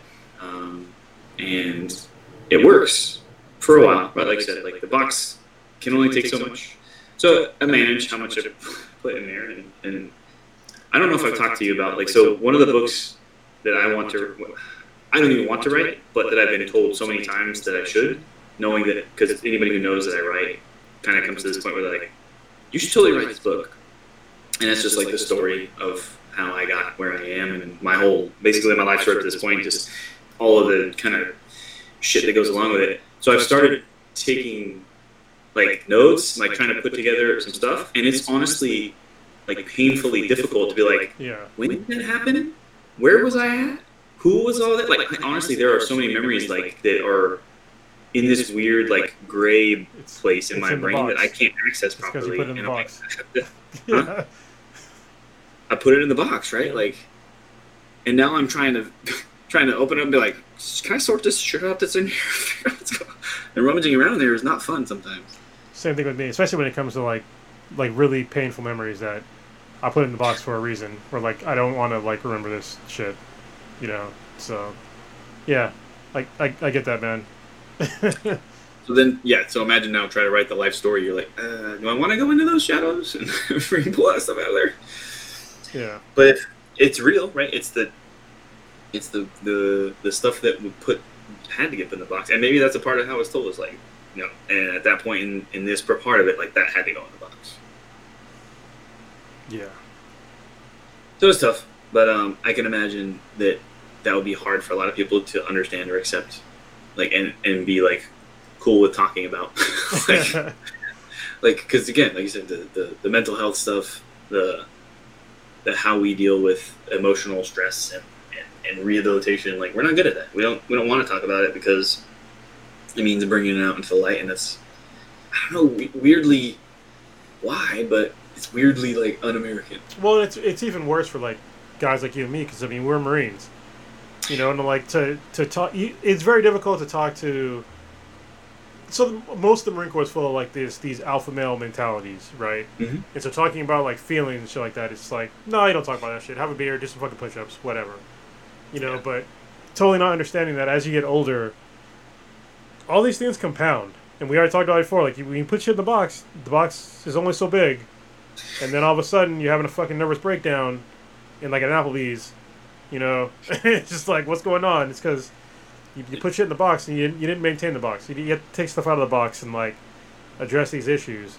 And that's, I, I think that's why you see like a lot of people with, um, you know, really uh, bad and negative PTSD issues is because they put things in, the, in this box, and then they don't they don't get help to figure out how to like um, positively or how do I put it in a better word? How to take things out of the box in a constructive manner. Yeah. You know what I mean? And that that you need help for that. For most when people. and some of those items, especially like military PTSD, and, and like if it's a, it doesn't matter if it's military or not, but like if it's a traumatic enough event to, to for most, you know, professionals to be able to say like, there's probably PTSD associated with this. that single event is probably too much for any of our boxes, right? Like you can't put that in the box and have it stay there for long without needing to address it and understand it better and, and work your way through it. And I think over time, then that thing can kind of go back in there and it becomes a thing I don't worry about every day because now it's become smaller because I've, I've dealt with a lot of it, but it never goes away entirely? Yeah, well, I mean, even when we talk about, I, I even I messed up. I messed up even when I said it. Is like when we say PTSD, I don't. I think we should just drop the D off the end of that. I, somebody else, I forget who the fuck said it, but they, it was somebody smarter than me that was just like, I don't know, understand what we call it post traumatic stress disorder. It should just be called post traumatic stress, because for most people, when they go through like a post traumatic stress issue, what they went through should not be considered a disorder because you went through something super traumatic and the response that you have is a normal response. And to call it a disorder, kind of like, I screwed up the sound. Hold on. Sorry. oh, it's okay. Can you still hear me? No, you can't. Okay. Can you hear me now? All right, cool. And to put like the put the disorder part on the end of it, it almost um, degrades like the whole meaning of it. It's it, it when you put the disorder part on it, it's like people are supposed to be able to go through things like this and be normal. This But is the problem is, really getting old. Sorry. oh, you got you got it working now. I think so. So what part did you not hear me? Last couple seconds. Like it, oh, Okay. it's only been. It just I just have to reach down and keep moving this stupid cable. I have to. Got find your cable. Yeah. so yeah, just I think when you put the disorder part on it, it's, it just assumes that people that go through something similar to that, that they should be normal. When it's like if you're going through something that's so traumatic like that, you shouldn't be, you shouldn't normalize it. Like it's something that needs to be addressed. So I try to say post traumatic stress, and try to like lop the D off of it because like I'll give you an example. If you see if you see somebody getting blown up or getting shot or you know your mom getting beat up or you getting you know physically abused or mentally abused it's a normal human re- a normal human response should be some sort of stress wrapped around that event because it's not normal for that to happen. When you put disorder on it it makes it seem like well your response to this event is a disorder when it's it shouldn't really be that way. Like nobody should go through these things. And Mhm. your response of being stressed out about it to me that's more normal. Like it's it's more normal to have like a, a stress event of revolved around something that's fucked up rather than you know somebody going through this a similar event and being like oh well nothing happened that's normal you know So I think I think the reason for the disorder part is to say that it needs to have action, right? You have to do something in order to help resolve it. But so maybe the better word would be injury, right? So post traumatic stress like injury. So like right now you have an injury yeah and you need to do rehab or we need to work Yes. towards rehabilitation for your injury and at some point you'll be able to get to the point where you're not injured anymore. That's not removing the stress. That that event still happened. It's real. It doesn't happen. Like i've gotten to the point where my arm works right and i can use it and everything's fine. I'm never past this injury. It still messes with me all the time. But i'm functional and i'm fine and i can do my pull-ups. I can do other things but like after doing a huge series of pull-ups like I did today, my shoulder's going to hurt for most of the day. Uh-huh. so when we poke that poke that post-traumatic stress, when something happens that reminds me of it, it's like, yeah, I'm dealing with this, and that's not comfortable. I don't like it, but I know how to handle it. I know how to work my way through it. I know how to how I have to deal with it, which is different for everyone. And this thing is still making a weird noise. yeah i can, hear it now again when you're stepping on it or something it's all good um technical issues happen all the fucking time especially when we're doing shit remote like when we're on the same building a little bit easier but we never met so we'd never been in the same building before No, never. That's fucking weird. But well, eventually we will. So weird. Yeah, it may end up being uh, the other way around because I know you're thinking maybe in November, but uh, we were also talking about heading up further that way for some kind of camping with the RV or something. We'll see. Yeah, let, let me know. Um, I know I have a wedding in September that I forgot to RSVP, and then somebody, the the groom messaged me. You get an RSVP today? And I was like, oh fuck, I forgot. Sorry. It's supposed to be last year, and then the Rona happened, and Yeah, yeah, and then they put it in this year, but yeah. yeah. My cousin. So like, my cousin was supposed to get married in April, April of 2020. yeah. And so like this this was serious. So like I bought I bought um mess dress, right? So the tuxedo version Nice. And I was still a, a chief officer three at the time, Oh, you're cutting out. saying spirit. Hold on. No, I was wait, already wait, selected. Papa Bear, hold on. Yeah, yeah. Give it, give it like three seconds because you froze. Froze up a little. Where was it? Where did it stop? I think it was when you were talking about your dress mess and then data one officer three at the time. So then go from there. Yeah, so like I had to get the the chief officer three like shoulder boards, Mhm. um, and then where where like I was gonna wear those to the wedding because I was already selected for four, which meant I also had to get the chief officer four shoulder board. These things are not cheap, remind mind you. So like the the threes ones were, um, actually it wasn't even those. So th- there's also the standard cuffs, and then there's the field grade officer cuffs. And so going from three to four, I was like, I need to get field grade officer cuffs. So those I went ahead and got field grade officer cuffs on because it was like hundred dollars for the the company grade, and then like hundred and thirty dollars for the field grades. And I'm like, I'm not buying both of these when there's maybe one I'm going to wear these for. So it's like, no one's going to know at this wedding I'm going to that these are technically field grade officer cuffs. so I put the correct shoulder boards on, and then yeah, then the thing never happened. Like I was going to fly back from Japan, go to her wedding, take my dogs to like people to, to watch the dogs so that we could do the movement of dogs from Japan back to here, which is a pain in the butt, ahead of time, and then do our PCS movements. And then obviously none of that worked out anywhere like we had planned it because so I think sh I think they went ahead and just got married, um, so that they and, and then maybe later we'll have some ceremony.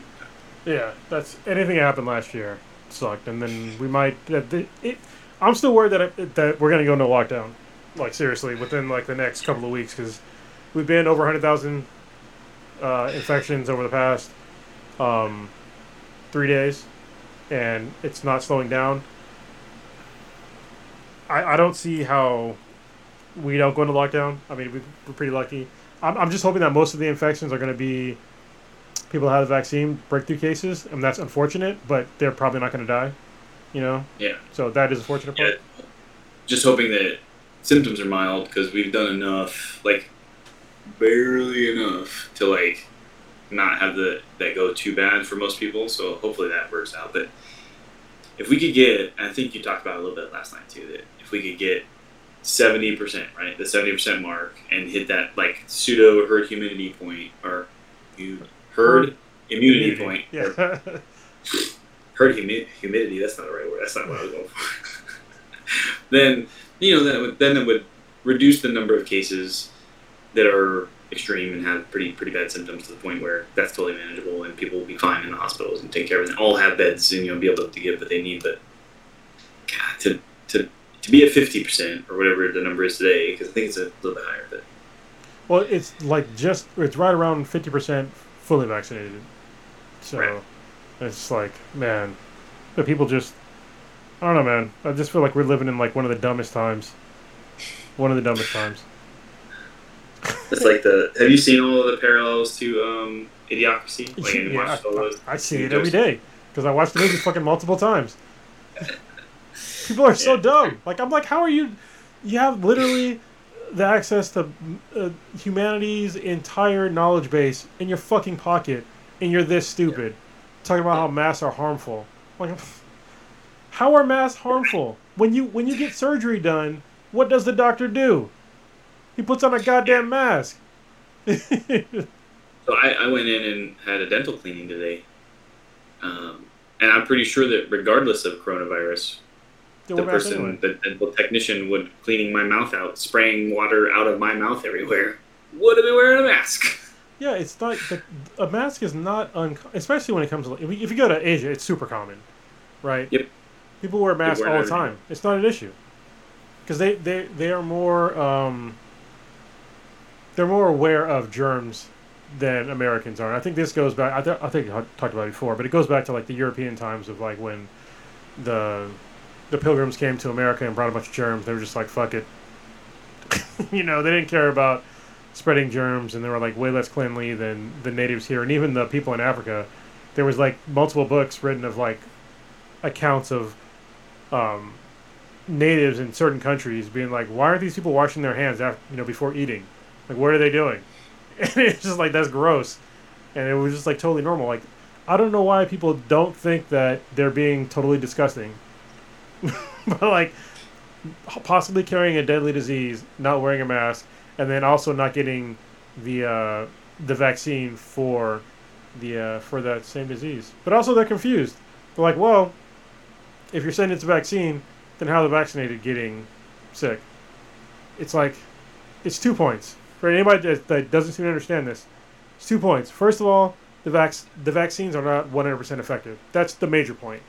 Second of all, the way that they're giving you the vaccine, it's giving you, literally your immune system the instructions to defeat to defeat the virus. It doesn't make you immune to the virus at all. What it does is, if you get the virus, your body already knows this is how you beat it. Like you take the, spike protein, this is how you beat that spike protein. But you're still gonna get it. But it know, your body knows what to do with it.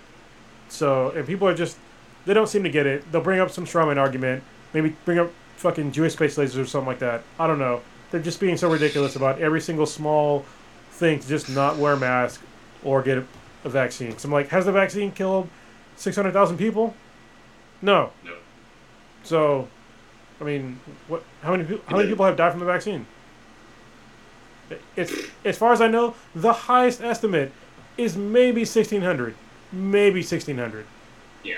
And I was still thinking like only in the hundreds, or like hadn't even broken into the thousands yet. From No, what I- I looked at. It depends on probably who you're reading. But Yeah, I mean that, that's the highest estimate that I that I've possibly seen is maybe, and there's been, what, I think it's like 200,000 people. No, maybe like 150,000 people have gotten the vaccine. Yeah, at this point, it should be a little bit more than that. It's so ridiculous. This basic number should be enough, but it's not. So I'm actually have my, my COVID vaccine card right in front of me because I had to input it into my um, insurance company the other day. I had to take pictures of it. froze up second there. What did you say? I had to take pictures of my COVID vaccine card to show that I was vaccinated. Mm. I don't have a problem with it. No, I have to. I do need to find it. Because like I, I got mine, but I'm like I didn't keep track of that part very well. I, I kept track of it because I knew I knew it was probably going to happen. I knew that there's probably people that I knew that are stupid as fuck that we're not going to not going to get the vaccine and they were going to just like, oh well, I'm vaccinated, I'll just go wherever the fuck I want. But you're going to Yeah. force people, you're going to force the heavy hand of the government to make you show your vaccination, and that's what it's it, it has to. We can't have it both ways. Like you can't be like, hey, you know, you can take the mask off, but then also not be not vaccinated because that we're we're seeing the, the issue with that now. Like you need to show that you, you're going to be okay. Yeah. And I think I think what I did was one of those things that we all do, where I was like, I'm gonna put this right here, and I'll never lose it if I put it right here. And then I'm like, but I don't. But you put it, you didn't put it right here. You put it right there. That's the problem. Um, gee, see, that's where, that's where I got this. Anyway, um, some of that. Can, go ahead. no, go ahead. Uh, I was gonna say I was gonna re- bring it back to the Olympics. Yep. With the coronavirus. So, um, like I said in the beginning, I would I would have been fine if they would have pushed back the the Olympics for another year, because we're in the middle of another spike.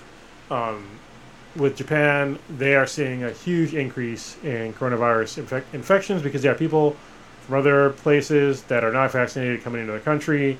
They're doing the best that they possibly can to mitigate um, the issue, but it's like they should have just said, "Hey, listen, like if you're gonna come to this country, you need to be vaccinated." Because Japan, their um, their population is older, generally speaking. Oh, Um, they're they're almost missing a whole generation of people because of uh, just working too fucking hard, and it, that's a whole other issue. But I'd have been fine with them uh, being like saying, "Hey, if you're gonna come to Japan and compete in the Olympics, you're getting the shot. If you're not, if you don't want to get it, then you're not competing." To, protect- to protect our citizens. yeah, in order to continue to have it this year, because one thing would be potentially if, like you talked about, like you'd be fine with delaying it another year. That's another year they have to keep those facilities functional, like keep them up and running, make sure that they don't go bad. So like that's more cost. They're probably it's got to be some part of the math too to it to be like we can't afford to just keep holding onto these facilities and keeping them up and running for a year. That's why they all run down afterwards because they keep them up and running for the Olympics and then they shut them down. Everybody walks away, and it's that's an expense that's no longer like a continuing expense at least. Yeah. So to say like just hold on to those for another year, they're probably like, no, we're not doing that. Like we're just gonna go ahead and host it uh, and have to balance out the the costs. And unfortunately, that balancing act is going to be lives. Yeah, people people in Japan are definitely hundred percent going to die. At least some people are going to die from the coronavirus, from foreigners coming to their country unvaccinated. Like that that fucking clown, I forget his name, but there's some guy that is from America, is an anti-vaxer, and then he's taking off his mask when he's not supposed to, in Japan. I'm like, listen, if I was the Japanese um, authority, I'd just kick him out of the country. I- you know, just kick him out if, if, if he's going around not wearing his mask the way, or you know, and he has access to the vaccine, just kick him out. It's not a big deal. It's not a big deal. If he wants to play his clownish games, kick him out of your country, and I have no problem with that. The same way that, you know, if somebody is not uh, abiding to the rules of my house in my house, then you get the fuck out. Like, imagine going to somebody's house in Japan and wearing your shoes in, wearing your shoes in their house. Like, yeah, you it's, don't wear your shoes in my house. yeah, it's, it's a no no. We take our shoes off when we come in the house. We spent so many years in Japan. That's like Yeah. that's just the thing you do. So it's so funny too because if you talk to a Japanese person about it, they're like, "So you wear the same shoes that you wear outside in the dirt, like on the street, walking around in everything else that's on the sidewalk, inside your house, instead of just taking them off and switching to inside the house shoes. That's a, you know Yeah. that's a so And then you walk around outside barefoot. yeah. I uh I understand like the whole I wear shoes in my house uh, probably somewhere all the time. Not all the time. A lot. I understand like the whole germ argument. Totally get it. I just need to buy some fucking house shoes. Yeah. I have some flip flops. you And the weird thing is, like, 'cause, you know, I do jujitsu and I have like mats. So the, the mat that's like right there, that's kind of dirty because of the chalk thing that we talked about on the pre-show. Um, if somebody has shoes on those mats, like, there's a there's an issue. Like, we might get into a fight. like, because it's for the exact same reason. Like, you don't wear shoes on those mats because um, on those mats, like, my whole body, like, yeah. is on the mat. Sweat. And, yeah, sweat and like picking up all these Face eyeball contact. You're like, oh, this is shoes. Yeah, yeah. And so like if you go like a a, a, a jiu-jitsu gym or even like a well it's mainly jiu-jitsu jiu-jitsu gyms I guess, Anyone. but if you go to like the bathroom and then you come with your shoes on and then you step on the mats, like that might literally get your ass kicked. Like seriously. Like somebody will will literally stop you like what the fuck? I watched you go into the bathroom with your shoes on and now you're on these mats. Get the fuck out. and that's that's not unreasonable. So the the anti-vax, uh, it was a American swimmer. Hold on, probably gonna try it. Yeah, okay, is an American swimmer named Michael Andrew. Yeah. Okay. So Have yeah, have, uh, they, have they kicked him out of the country? didn't wear country? mask, didn't take his vaccine. All this stuff. It's almost like a slap in the face of like the rest of the world because there's people around the world that are like begging for the vaccine, and people in America we have mass access to it, and some other guys just like, nah, I'm not gonna get it. You know, I'm gonna travel, not vaccinated, come to your country, not even care. Yeah. So according to this article, his argument is that he actually had COVID. He got sick from it. So he'll have the antibodies already anyways, and that taking the vaccine would affect his ability, his training schedule, because you do get side effects when you take the vaccine. And that those side effects affecting his training schedule would mean that he wouldn't be able to compete at the same level, and that those two things are enough to make it not worth the risk to take it. He could have got it way before his training. Like, there was a he could have got it back in like March. So I'm sure he was training even then. Yeah, still, So- just take the hit. You know, how come only this one single athlete who, if he did he even medal? Uh, I don't know. I'll look right now. I don't think he did. Anyway, um, there's a bunch of other athletes that are training at a, at a high level as well. They got the vaccine. You can work around Mm-hmm. shit like that. You can make it away. Like make that your rest day and move on. Yeah, you'd be 'Cause It, it only took me one day to recover. same same with me. Like, I it wasn't even like I didn't even take a fucking rest day. I was still on the fucking bike. I, I I've ridden my Peloton bike every single goddamn day for the for more than a year. You know, I didn't I stop. will, I will say, I think, I think I did work out earlier in the day. Then it kind of hit me later, and I was like crashed for the day, and then I was able to work out the next day. But yeah, it was just like from noon ish.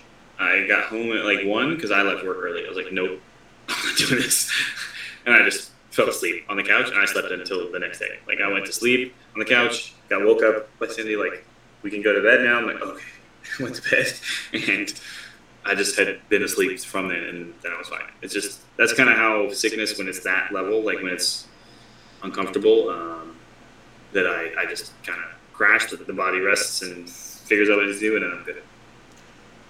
Yeah, I think there's there's definitely ways that, that he could have he could have done it, like to get around it. Because there's obviously you have scheduled rest days. You don't you don't go hard as Yeah. fuck every single day. You don't. No athlete does. I people can try, but then you're not gonna compete at the highest levels. So you're just, you're not. He did. He's a gold medal winner. Is he a gold medal winner? But I'm still gonna say Still. fuck that dude. I think you could have managed. to yeah. But again, I, I'm not an Olympic swimmer. I do swim pretty darn good, but not Olympic quality probably. I s- yeah. I swim okay. We were swimming today in camis, so it was, Well, especially like the, the main thing for me is like him taking his his mask off, like when he wasn't supposed to. It's just like, all right, man, come on, like for real. why? I I, I don't get I mean, that. You're obviously not gonna swim with it, and like Yeah. obviously take it off once I'm in the pool and like not in the pool, but like I've staged my gear. I'm about to get into the pool, mask off. Like, but yeah, that's something about it. So today's today's like pool workout of the day was it's like swim 100 meters, and then do 10 air squats, five burpees, swim 100 meters, 10 air squats, five burpees, swim 100 meters, do that five times. Wow. That was after a regular HIIT workout outside at the gym, so all in boots and utes. I'm like I said, I'm, I'm freaking floored. So, Yeah, HIIT, HIITs are bad. And, and top of all that, yeah, I did a like a 15 minute Tabata workout on the bike today. That's and then I shoveled a bunch of fucking rocks and dirt and shit. So you did do roller rocks, yeah. yeah, but the the the, the Tabata thing is just like I always, I always kind of forget. Like it's funny because like when when you're actually wearing like a heart monitor, and you see like the accumulation of like your work on your heart, because it's like yeah it goes up and down, but then it it eventually keeps going like hold on here we go it goes like up down up down up down up and it keeps going like up and up and up and up and up like it goes down, but it keeps going you know higher and higher. It's like shit it shit accumulates. I usually don't do like 50 minute rides, but I, I looked at my body battery battery today and I knew I was already sitting at like I think it was like 45 percent or something like that. And I'm like, all right, probably don't try to kill yourself for a long period of time today. So I, so I did that, but yeah, Tabata and HIIT. Um, sucks. So the difference between if anybody's like listening doesn't know what the fuck we're talking about. So HIIT is when you're doing like a high intensity uh, interval training, and so usually you'll do like something really hard and then get like a, a break. You know, like it's usually around the same equivalent of like the amount of work that you did, depending on like what you're doing. But, but with Tabata, it's specifically you're working more than you're breaking for. So for me today, I was doing uh, 10 second intervals, not as hard as I can go, but pretty fucking hard, and then a 10 second rest. And then that's like, so going, so can you imagine riding a bike? So imagine riding a bike at 26 miles per hour. How like how long can you do that for like most people? It's probably not that long, right? No, not very So- long. Unless you're down.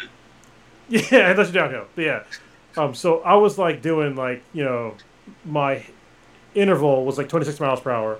And then I would slow down to like maybe 18 miles per hour for 10 seconds and then spike it back up 26 miles per hour, back down to 18 miles, then spike up to, yeah. So, and the, the work was always more than the rest. So it's, it gets kind of brutal. Yeah, you can only do that for so long. Yeah, the the HIIT was 400 meter run, and then 30 pull ups, 30 push ups, 30 sit ups, and then 400 meter run, and then 25 pull ups, 25 push ups, 25 crunches, 400 meter run, 15 pull ups, 15 crunches, 15 sit uh, 15 push ups, 400 meter run, and you're done. You only have 20 minutes, so none of us finished. Oh, but wow, yeah. So you, do as much of that as you can. Enrique was close, and and I was still on like the bottom end of the 25. So Wait. I couldn't. Is that HIIT or is that um? What was the other one? There's another word for that. Uh, it's like as many as possible. What is that shit called? Oh, AMRAP, but that's Yeah. still a HIIT. Yeah. So that's not an AMRAP. That's um, it's a it's a GAM or something like. He, he had a term for. I, I don't know. I don't CrossFit. I, I, I just go do hard workouts. Yeah. Uh, like I don't know all the terms half the time. He says something I'm like I don't know what that means. You have to explain it. to you me. just you just do it. so Yeah. I just go go push stuff around and run places and do hard work. I don't mind, but he's he's really good at it. So it's easy to have when you have someone like that. It's easy to go get a good workout and be like, just tell me what to do. I don't have to worry about it. Yeah. That is that is good. But yeah, there's like so many different ways to train. That cycles back to the Olympics. It's like knowing like all these different ways to train and like how far you can push your body and you know do all these things. And that that's all through like technology because like people had no idea before like how how far can you push your body? You know, you might think you're tired, but you might not be tired. You know, because it's just this shit's in your Not so much that you can't, can't put more in, right? Yeah. yeah. And so when you have things where it's like literally showing you, like there's sometimes where, I'll, like so today, like I was on doing my ride, I did like my first Tabata, and I was doing like maybe like fifty percent resistance, and I was just like, you know what, like I didn't feel like doing it, but I was like, let's just push it a little bit more, Yeah, just a couple percentages more, you know, just to like. Obviously, I, I'm not feeling it, but I'm just gonna push it in my body. I looked at my heart rate. I'm like, I can push harder. You know what I mean? Like, stop being a bitch. You can push harder. Like I usually track heart rate while I'm running. That's kind of one of my, my, my main focuses. So I try to stay right at a fat burn heart rate. And there'll be moments where exactly like that. I'm like climbing some hill and or moving somewhere and like there's a little bit of incline. I'm like, God, this sucks. Like I could just tell that like I feel like this is the most I can possibly do. yeah. And then I'm like, look at my watch, check my heart rate. It's like 134. Yeah. Oh, I can go. I can faster. So I'm like, push a little bit harder and then finish cresting that hill and then work my way towards the downhill check. and like, okay, yeah, I put a little more work in that. Appreciate that. But yeah, it's like you don't realize it sometimes. It feels like you're working so hard, and your body and your mind aren't in sync with each other. yeah. Did you ever? Um, is there any event? And this can be, I guess, our closing out. Is there any event like you think, if you had started early enough or knew more about it, like you would have liked to do, and it would have been a Summer Olympics event? Now that you know, kind of like how how we were as far as fitness and Oh, like athletes. that, that I would have competed in? Yeah, like if you had started, say, like most of these people who are competing at this level started when they were kids. So if you had known like this is a thing that I would have loved to do back then and could have gotten started in it like young, what event would that be? Like what would be something cool with the Olympics you'd want to do? Well, well, I wanted to be a sprinter when I was uh, when I was young. So I ran a four four forty yard dash with no training. I broke the school record. I broke my, my brother's record in in, uh in high school. And but I was like, so I had like no motivation because I, I saw like the look in people's eyes when they saw me like doing athletic things, like the with like coaches, and they like wanted me to do like things, and I, I just didn't like the the pressure that it put on me. That's actually one of the reasons why I joined the Marine Corps, is because I probably could have just like every year I got asked to go to play uh, football. I'm like no. Um, I did track for a little bit, but I, I didn't like really training because I didn't like the the pressure of people wanted me to do these things for them and like just to like entertain them and I just I, I didn't I, I wasn't feeling it but I was definitely like a, I was a good athlete I just didn't want to do it for somebody else. But yeah I definitely could have been a highly competitive uh, sprinter because I was I was pretty fast. And like even for like certain distances I was like pretty fast too. Like I used to run um, when I was like a really young kid I, I ran a 530 mile so, and I definitely, with no training, I could have definitely improved upon like all that shit. But I just, I didn't like that that pressure of like somebody just wanted to use my body. It's just like it didn't feel right to me, man. so, what about And you? now we're older and want someone to use our body. Yeah, in a whole different way. yeah, so like I think for me, um, so when I did track, and which most most of the events for those who don't do U.S. track, like because I don't know if other countries do their like high school level sports the same way. So track would like cover as much as it does in the U.S., which is kind of weird. Um, like I was all over the place, but I still feel like going back, a couple of the jumping events and a couple of the throwing events I really enjoyed the most. I really liked javelin. Like I threw the javelin in, in high school and I loved the shit out of that. Like just the like there's a certain amount of form and like finesse and like but still power. Like there's still strength there. Like you have to be strong, but you also have to hit the hit the like the run and the steps and the like the form to it all. So I was like I felt like unlike discus and hammer throw and a couple of others where it's like you can kind of get away with just being strong at some of those and like there's very little more form to it you need to learn. Javelin like I kind of felt like went out because I did all of them. Um, and it really felt like javelin was like this is is actually a lot more about being very specific and like practicing and getting your form just right to, to it. And that's the same way uh, I did long jump and high jump also. I'm short, so I mean, high jump didn't last that long. but I could long jump pretty far because then that kind of came to actually like just still continuing that explosive forward movement, which came came into play when I was I was running 110s hurdles. I was running 110, so I was kind of doing sprinting stuff too. But then I felt like I kind of translated that over the second year towards the other events that weren't just running because I, I know, probably just because I was like that sounds fun. Yeah. How you kind of are in high school, right? Um, and and turn that into like if I run really fast and then explode, I can jump far. So then and then with the javelin, same deal. If you have a good sprint, and then get the form piece, you can throw farther. So it was combining kind of the two things and making it more interesting to me. Yeah. I could see doing either one of those still, maybe long jump or, or if I was doing javelin, that'd be that'd be cool. Yeah, that would be cool. Just, I mean, getting in, the Olympics for anything would be dope. So, Yeah, to, to know that you're competing on this like global level, like how cool is that? and also if you're young and single, you can fuck a lot of people. I'm just saying, nobody talks about it, but uh, there's a lot of uh, a lot of sex going on. Normally for the Olympics, there's a lot of sex going on. Hold on, you say no one's talking about it. Let me see if there's any articles. Actually, I'm not going to Google search that. There, well, no, there is because they're they're complaining about the beds. They were saying that they were um, there were beds that would discourage sex. That's what people thought. But I'm like, what are you talking about? Like, if you really want to do it, you just do it on the floor. Like, what? like you don't need a bed because that apparently apparently they were using like cardboard beds, and it was just like like just like the actual bed frame was like cardboard. But like they had a mattress, and it's like you don't need to have like if you need a specific area to have sex on, in that place only, you didn't want to have sex enough. I'm just saying, it's my own personal opinion. Yeah. so And, and like I've slept in a lot of Japanese hotels. Their mattresses are pretty freaking firm, so it's kind of hard. Like so, I could see it being a discouragement, but that's not, that's not yeah, when, yeah, wouldn't- yeah. If, you, if you're if you're horny enough, just saying, let's get it done. The wall looks good. The counter seems good. The, the table looks all right. The desk would Yeah. definitely work. Yes, it, you'll be all right. Yeah, you'll be fine. You figure it out. All right. Um, I think that, that wraps it up. Yeah, I think that was a good topic. Um, I think the main takeaway: use the Olympics to be more altruistic. Help Yeah, out. there's a big, yeah, there's a big opportunity there, right? And I think that those organizations are going to be resistant to it for a bunch of reasons, like it just being changed because people are resistant to change. But um, someone's going to see that as a potential loss of revenue and be hesitant to do so. That's that's the unfortunate part of uh, we talk about loss of revenue. It's usually loss of profit, right? And that's the whole issue with like capitalism. That's the problem.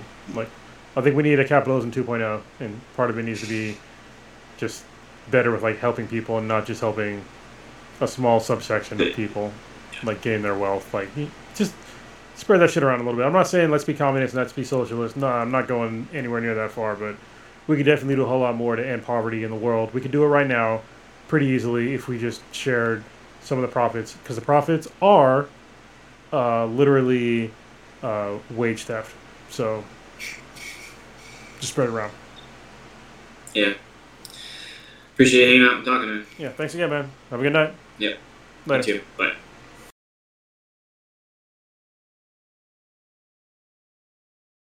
Okay. Uh, what were you talking about? Like I walked in and you were talking. I was like, I was just I was just bullshitting because I figured this is like the Patreon stuff, right? So might as well talk about something. we we can cut that or something. Like, I don't know. Yeah. They'll see that we got to be real. Once I'm like, I gotta, I'll be right back. Yeah. Um, so I am. I don't know. I know it's supposed to be my topic, but I've like flip flopped a few times. I had an idea, and then now I'm like I'm also exhausted today. So I want to try to pick one that's going to be like energizing too. Like sometimes I think of these and it's like it feels like. Um, hmm. Sorry, I was trying to find where I had. Yeah, The we could use some energy. So I'm kind of I'm kind of tired too. My, my body battery is sitting at 25 percent. So Yeah.